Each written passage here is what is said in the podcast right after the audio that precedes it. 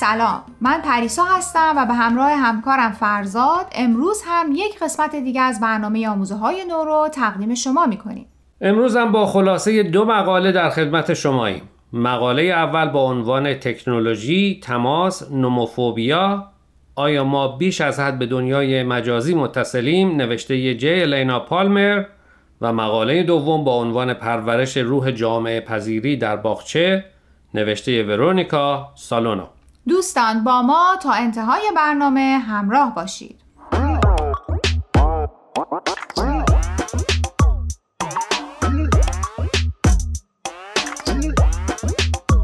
خب همونطور که گفتیم مقاله اول امروز رو جی النا پالمر نوشته که عنوانش هست تکنولوژی، تماس، نوموفوبیا آیا ما بیش از حد به دنیای مجازی متصلیم؟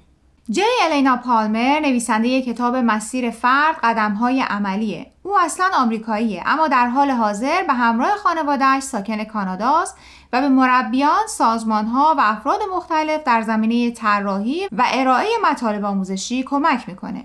او علاقه زیادی به سفر داره و تا حالا به 45 کشور سفر کرده و لیست کشورهایی که در آینده دوست داره از اونا دیدن کنه همچنان بالا و بلنده. به قول نویسنده مقاله جی الینا وقتی قصد سفر داریم به دو چیز بیشتر از هر چیز دیگه توجه می‌کنیم. اول اینکه چه چیزهایی رو با خودمون ببریم و دوم اینکه چقدر حاضریم ارتباطمون با دنیای مجازی رو قطع کنیم.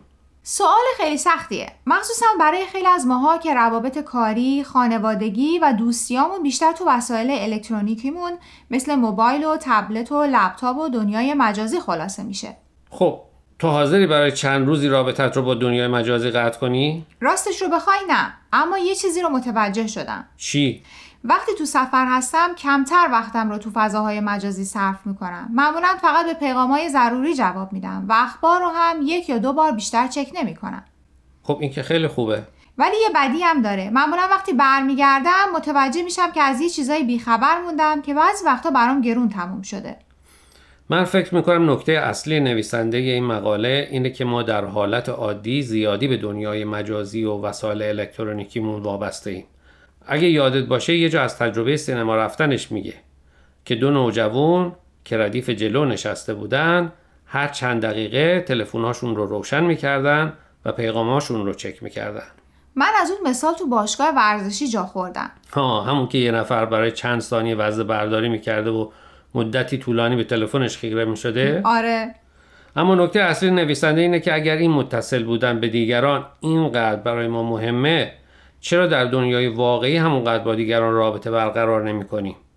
از یک احوال پرسی کوتاه با همسایه بگیر تا داوطلب شدن در فعالیت های اجتماعی محلمون. خب فکر می‌کنم تعادل در هر دوش مهمه چون این روزا نمیشه بدون دسترسی به تکنولوژی زندگی کرد.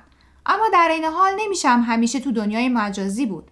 اگرچه بعضی وقتا خیلی سخته اما باید بتونیم خودمون رو یه جورایی مجبور کنیم که از خونه بزنیم بیرون و در فعالیت های اجتماعی شرکت کنیم. و به قول معروف تو دنیای واقعی هم نقشی به عهده بگیریم. منم باهات موافقم.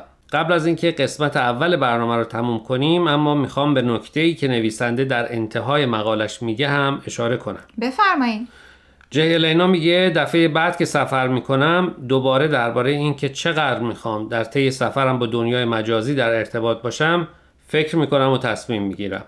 اما یه چیزی که همیشه و در هر سفری با من خواهد بود ارتباطم با طبیعت معنوی خودمه که نه به فضای چمدون نیاز داره و نه به شارژر.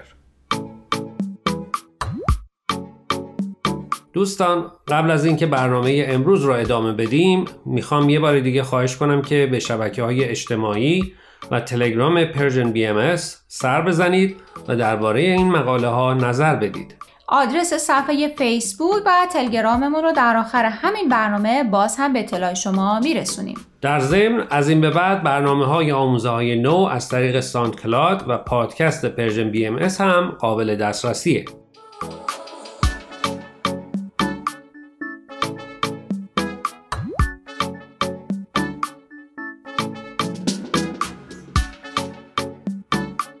دوستان مقاله دوم برنامه امروز عنوانش هست پرورش روح جامعه پذیری در باغچه. نوشته ورونیکا سولانو.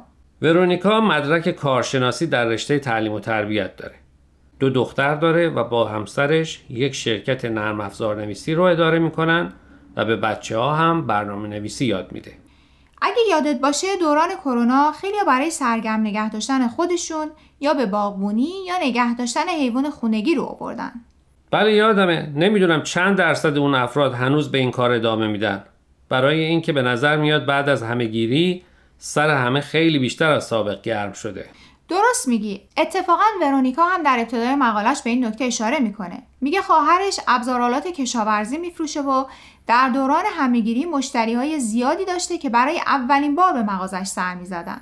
راستشو بخوای عنوان مقاله برای من کمی گنگ بود. برای منم همینطور. اما به نظرم مقاله نکات جالبی داره که خالی از لطف نیست با شنونده ها هم در میون بذاریم. اگه موافقی خلاصه مقاله رو بگیم شاید تا آخرش متوجه منظورش هم بشیم. حتما. ورونیکا در ادامه مقالش میگه با وجود اینکه باغچش بزرگ نیست اما اوقاتی رو که در اون صرف می‌کنه براش خیلی با ارزشه چون کار کردن تو باغچه بهش آرامش میده. یاد گرفته چطور صبورانه از گلها و گیاها مراقبت کنه تا به ثمر برسن. یه جایی هم درباره این حرف می‌زنه که رسیدگی به علفها و یکی یکی در آوردنشون از خاک اون رو فرد صبورتری کرده. مقاله اما اونجا برای من جذاب شد که ورونیکا میگه داشتن باغچه باعث شده که با همسایه هاش احساس نزدیکتری کنه. اینکه موقعی قدم زدن تو محله با همسایه ها درباره باغچهش صحبت می‌کنه یا از دیدن کدوهای باغچه همسایهش خوشحال میشه. برای من که هیچ چیز قابل مقایسه با این حس قشنگ نیست که گل یا میوه رو با تلاش به بار برسونی و ثمره کار و تلاشت رو با دیگران به اشتراک بگذاری. کم کم دارم متوجه میشم منظور ورونیکا از عنوان مقالش چی بود. چی؟ اینکه نه تنها خود باغبونی بلکه این رابطه‌ای که در اثر این کار با همسایه ها و اطرافیانش برقرار می‌کنه حس تعلق داشتن به گروه رو به ورونیکا میده. و همین خودش باعث میشه که احساس خوشایندی داشته باشه. باهات موافقم. منم تشویق شدم برم و به جای چند تا گلدون به فکر باغچه بزرگتری باشم تا بتونم محصولاتش رو با همسایه هام هم قسمت کنم.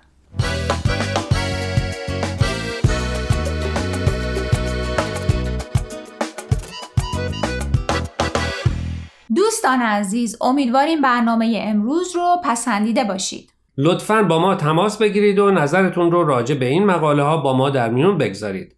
آدرس ایمیل ما هست info at persianbms.org اگر هم موفق نشدید که همه قسمت ها رو گوش کنید یا دوست دارید یک بار دیگه اونا رو بشنوید می‌تونید به سراغ وبسایت Persian BMS برید به آدرس persianbahaimedia.org در ضمن می‌تونید از طریق فیسبوک، تلگرام، اینستاگرام و SoundCloud Persian B به همه برنامه های ما دسترسی داشته باشید و برنامه ها رو اونجا گوش کنید یا از طریق این رسانه ها برای ما نظر یا پیاماتون رو بفرستید.